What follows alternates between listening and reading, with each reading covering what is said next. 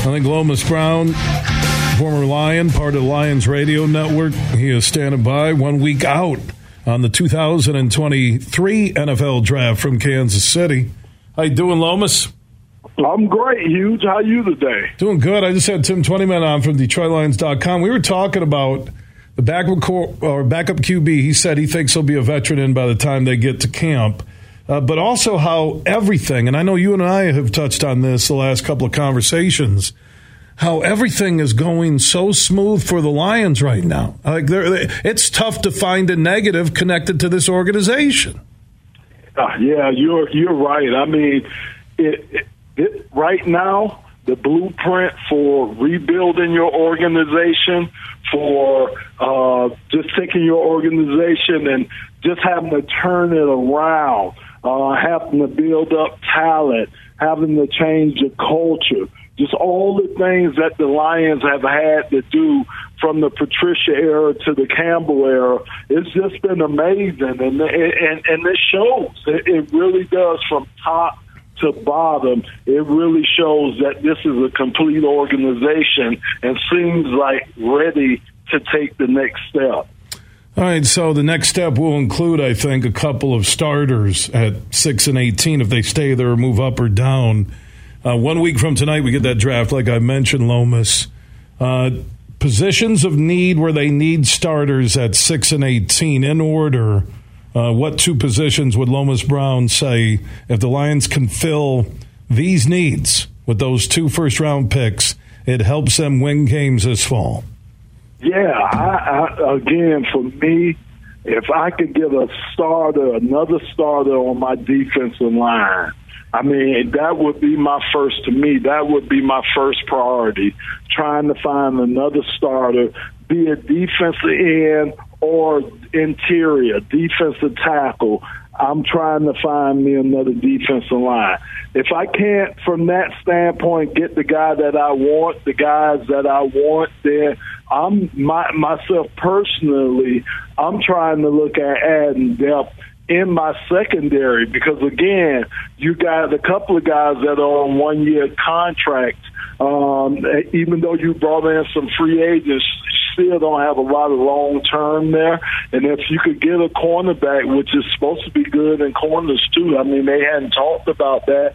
I think you look at that position too. Huge. I just think you look on the defensive side of the ball, even though offense is going to be tempting, you know, if that quarterback may be, you know, that is going to be tempting. But I just think you have to show up the defense if you want to take the next step. And I think the defense is, we know the defense is going to have to take the next step if we want to talk about winning the division.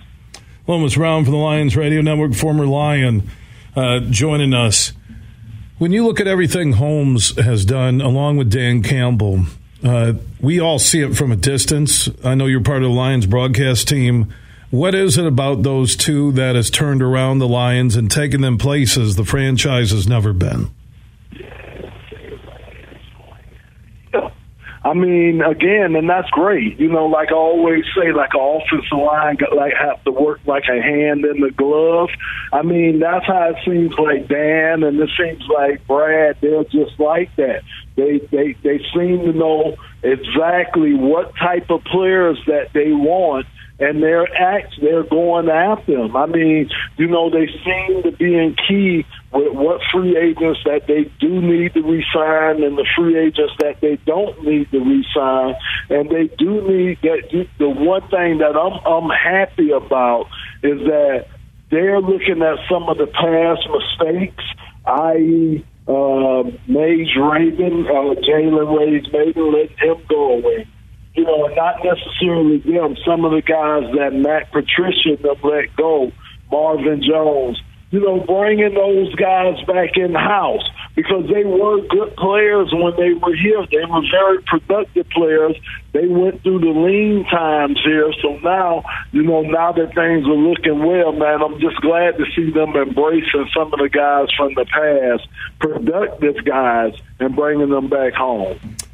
Yeah, man. Uh, lock up that veteran QB, uh, and I'm good. And you have Sudfeld, or more importantly, maybe a, a late round draft pick as your third QB that you start grooming for the future or just to be a suitable backup uh, one day. Good things are happening uh, with the Lions. With that said, Lomas, a week from tonight, when we get through pick six and 18, who do you think the Lions will take if they're that would make that first round spectacular for every Lions fan? Wow, I know. For me, I mean, personally, I just can't get this guy. He's stuck in my head is Jalen Carter. If he slides, if he slides down there, which I mean, it looks like he may be available unless the Seahawks, you know, jump up and get him. I just think you take that guy. You know, I mean, to me, the guy I mean, you pair him with an Aidan Hutchinson on the in, inside with a Alim McNeill, and you got Houston and those guys coming off the edges. I mean, I think you you're building a formidable um, defensive line. AE, they're still young, but it'll still be a talented D line that you have to go up against. And you know, at number 18, I mean, that's that's a tough one there because they're gonna have. And the great thing about that that pick there, huge, is that it won't have to be out of necessity. I mean, it could be a pick that you know what I'm saying. The Lions have year, for years and years have been picking out of necessity, needs, needs, needs. Well, this could be a want, or this could be a best available you know, right here. So, uh, you know, they sit in a great position at 6 and 18, but I hope Jalen Carter slides down and we're able to take him.